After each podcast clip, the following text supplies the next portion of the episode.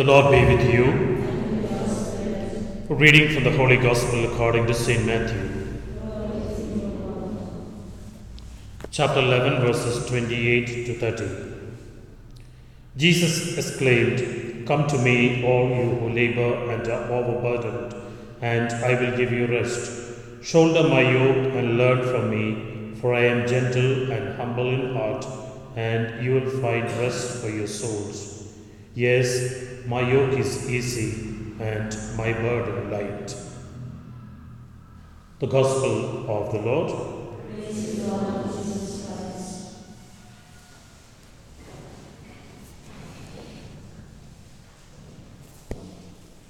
I'm sure weariness is something that all of us experience in our life. Physical weariness, but much more a spiritual weariness that we can experience. Reason, mostly sin, fear, and different things that can lead us. And the Lord today tells us the two readings and prayers. It's that life, the Lord who gives strength and the one who gives us a new life into us. Look to the gospel of today. We know Jesus was a carpenter, and being one of the best carpenter's son, he knew how things are, and his imageries, examples are real from life driven. And here we have the example of the yoke. We know the yoke is always in pair, and the Lord calls us to be, in a way, yoked to Him. Interesting imagery. The Lord is calling us, Come to me, all who are labor and overburdened.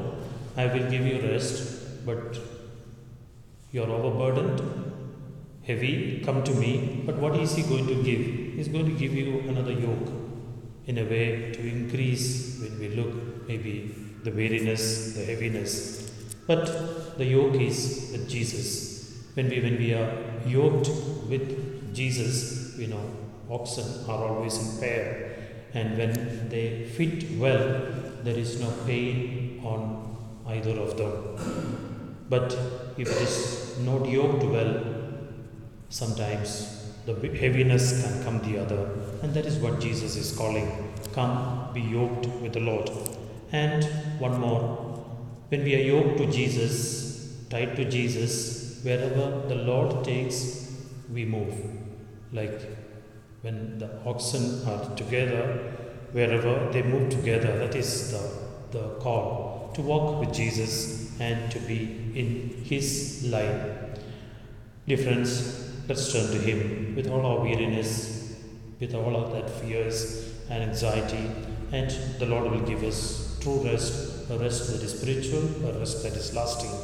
And maybe we find ourselves maybe too tall sometimes before the Lord, maybe too short before the Lord to be oxen, to be yoked to Him.